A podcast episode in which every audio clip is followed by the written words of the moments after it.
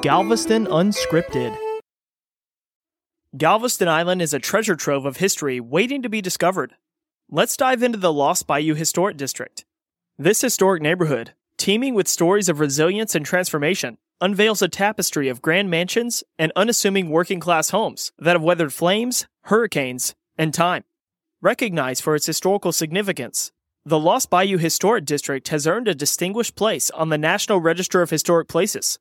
This district is one of Galveston Island's cherished East End historic districts, occupying the space where a small bayou once connected to the Gulf existed. The district spans from 16th to 21st Street, nestled between Broadway and Avenue N and a half. Galveston was officially founded in 1839, with its early inhabitants residing near the downtown district. The remaining part of the island remained largely untamed, with patches of barren land, interspersed with small bayous and water inlets. The area between the Gulf and Avenue L, from 20th and 23rd Street, was dominated by Hitchcock's Bayou, a significant body of brackish water. This bayou was the preferred water source for the military service camels that resided on the island in the 1850s, with their corral located directly behind where the Bryan Museum stands today. The United States Camel Corps didn't last long in Galveston, but camels continued to serve throughout the United States through the 1850s. The bayou wasn't a great water source for residents, as it was pretty salty, as the port of Galveston grew through the late 1800s, commercial and residential development on the island expanded away from the downtown historic district and eventually extended south of Avenue J, or Broadway. And parts of Hitchcock's Bayou began to be filled in with dirt and sand. And by the mid 1880s, Hitchcock's Bayou was almost completely surrounded with homes. The Lost Bayou district developed as a working class community with a sprinkling of stunning Victorian gems. But this neighborhood was not immune to disaster the devastating 1885 fire, igniting near 16th and Strand, consumed many of the homes east of Hitchcock's Bayou.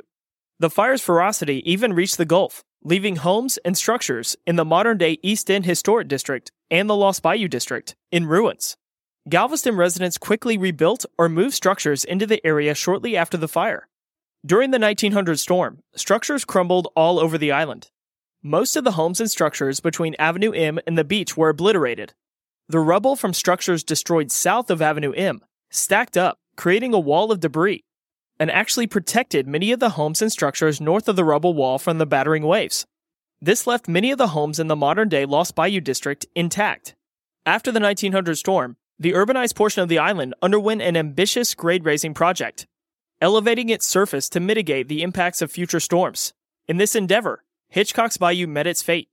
It was filled with dredge mud yielding new land for expansion. Thus, the Lost Bayou neighborhood emerged atop the remnants of the old water source. The architectural diversity rivals the beauty of many homes in other prominent districts on the island. This district is a residential hub and hosts popular attractions like the Bryan Museum and the Lasker Inn, which were both orphanages founded in the 1870s in this area. The Lost Bayou District, its resilient and transformative journey from bayou to National Historic Landmark, is a story that deserves to be told one captivating detail at a time.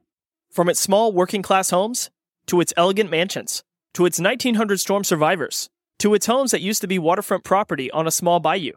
A stroll down Avenue M, east of 23rd Street, showcases the district's diverse character, unveiling the striking contrast between ornate mansions and smaller homes.